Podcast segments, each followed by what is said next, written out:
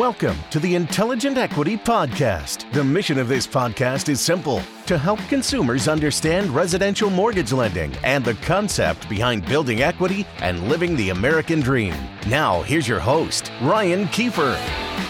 Hey everybody, Ryan Kiefer here. Welcome to another edition of Intelligent Equity, your podcast about all things financial with a focus on real estate and mortgage. Today I have a very special guest, good friend of mine and local real estate powerhouse, Holly Maloney with eXp Realty. Holly, welcome to the podcast. Thank you. Thank you for having me. I'm so excited to be here. Yeah, well, we're definitely glad and thrilled to have you here. Been been trying for a while. We've had to reschedule, I think, once or twice. My fault, of course. But uh, we finally have uh, Holly here. And uh, why don't you tell us a little bit about yourself, your background? Well, I am a realtor with eXp. I work on a team with my husband and another agent. We cover Ohio, Indiana, and Kentucky. So basically, the whole tri state area. I have been licensed for over 16 years, okay. have a lot of experience, relocation, have been working, and probably 95 to 99% of my business is mm-hmm. all repeat and referral business. I've been in the top 5% of the Cincinnati market now basically since I started. Yeah, well, that's fantastic. I know the numbers kind of speak for themselves, and certainly your your clients always give glowing reviews. When I have the privilege of working with you and your clients, I always tell them right away that they're in they're in good hands. So, talk to us a little bit about you know I was out when uh, when you guys announced this on the American Dream TV show that we were both a part of, um, the Cincinnati Zoo, and the wonderful things you're doing for them with their Home to Roam campaign. Yes, this has been so exciting. We have an exclusive agreement. Mm-hmm with the zoo. Their big capital campaign mm-hmm. is More Home to Roam. Okay. So we are working with them exclusively, like I said, mm-hmm. and our motto is a new home for you means a better home for them. Ah, so like basically, what that means, Ryan, is that anytime a client buys or sells a property mm-hmm. with us, we're going to make a donation to their capital campaign mm-hmm. on behalf of our clients. Yeah. So awesome. it has been fun. We love the zoo. I grew up going to the zoo. Mm-hmm. My parents took me to the zoo. I took my children.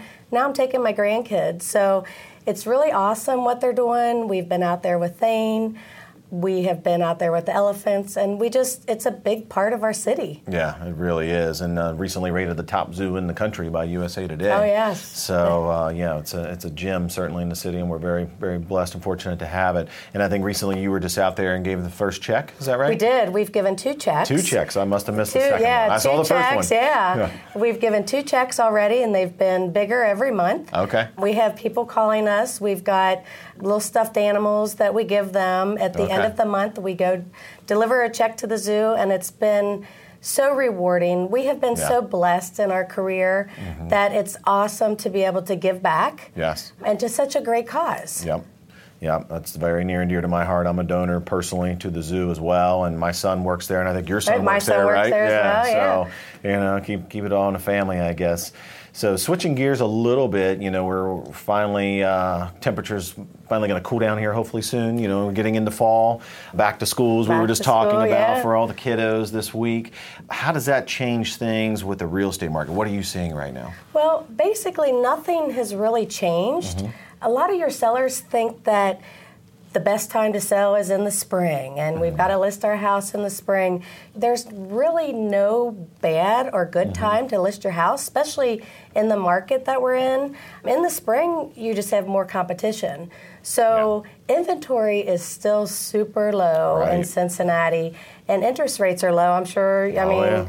interest rates are low, so buyers are still looking. So we still need listings, buyers are still buying. Mm-hmm. And some of the nice thing, you know, when you get into the fall and a little bit into the holidays, that people that aren't maybe as serious as a mm-hmm. buyer, they're not going to come look at your house. So you're going to have more serious right. buyers that are right. going to be looking in the fall. Right. I've heard that a lot. If someone is out, you know, looking and it's December when typically it's a little slower time yeah. of year, if you've got a buyer out there looking, they're serious. It might be a yeah. relocation deal, maybe it's a divorce situation, you know, who knows, but they're out looking because they need to buy. They're not out kicking tires. They are. And I have a ton of buyers and it, it's funny because usually you have a stack of listings, and mm-hmm. like I said, listings are still limited. Sure. And so my buyers are coming to me and telling me where they want to live, and we're sending out letters to homeowners, Yeah. people that never thought they wanted to move before, but but now they have a buyer before they even decided to move. Right. So Yep. Then you mentioned too something I think a key point here that hopefully will help the inventory shortage that we have is that interest rates have come down somewhat unexpectedly. We're down over a full percent in the last year here, and we're back near historical lows. So I think. You know what we saw previously were some of the folks that had locked in at some of those great Mm-hmm. low rates, say three and a quarter on a thirty-year fixed, you know, five six years ago because they refied.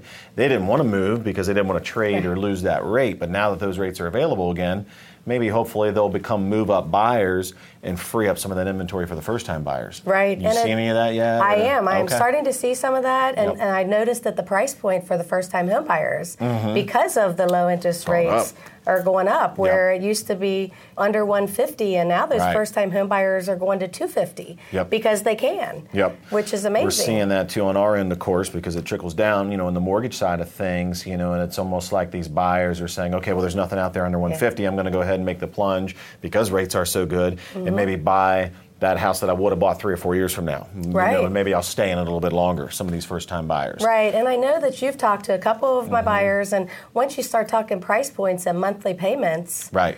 you know, it, a big aha moment goes off. Why do I want to go in this smaller house Right. when I really can afford something nicer that, like you said, you could stay in a little bit longer? And they realize what they can afford versus the rent they're, you know, Yeah. throwing away each month, you know, so. That's another thing. mortgage. Yeah, rent Yeah. is through the roof. It so it's actually cheaper to Right. buy. I've been encouraging all my children to buy Mm-hmm. because it's cheaper. You're going to be paying somebody else's mortgage. Yeah, absolutely. Now, are you still seeing a little bit of um, what we saw earlier this year was a little bit of a tale of two markets. You mentioned that first-time buyer range, 150 to 250, still a shortage of inventory. Mm-hmm. What about the higher-end homes? Is there still more inventory there, and they're moving a little bit slower? Yeah, 250 and up is a little slower because Yeah. it's caught kind of caught into that first time home buyer and that move up buyer. Right. So it's kind of it does it's not as fast of Right. a market.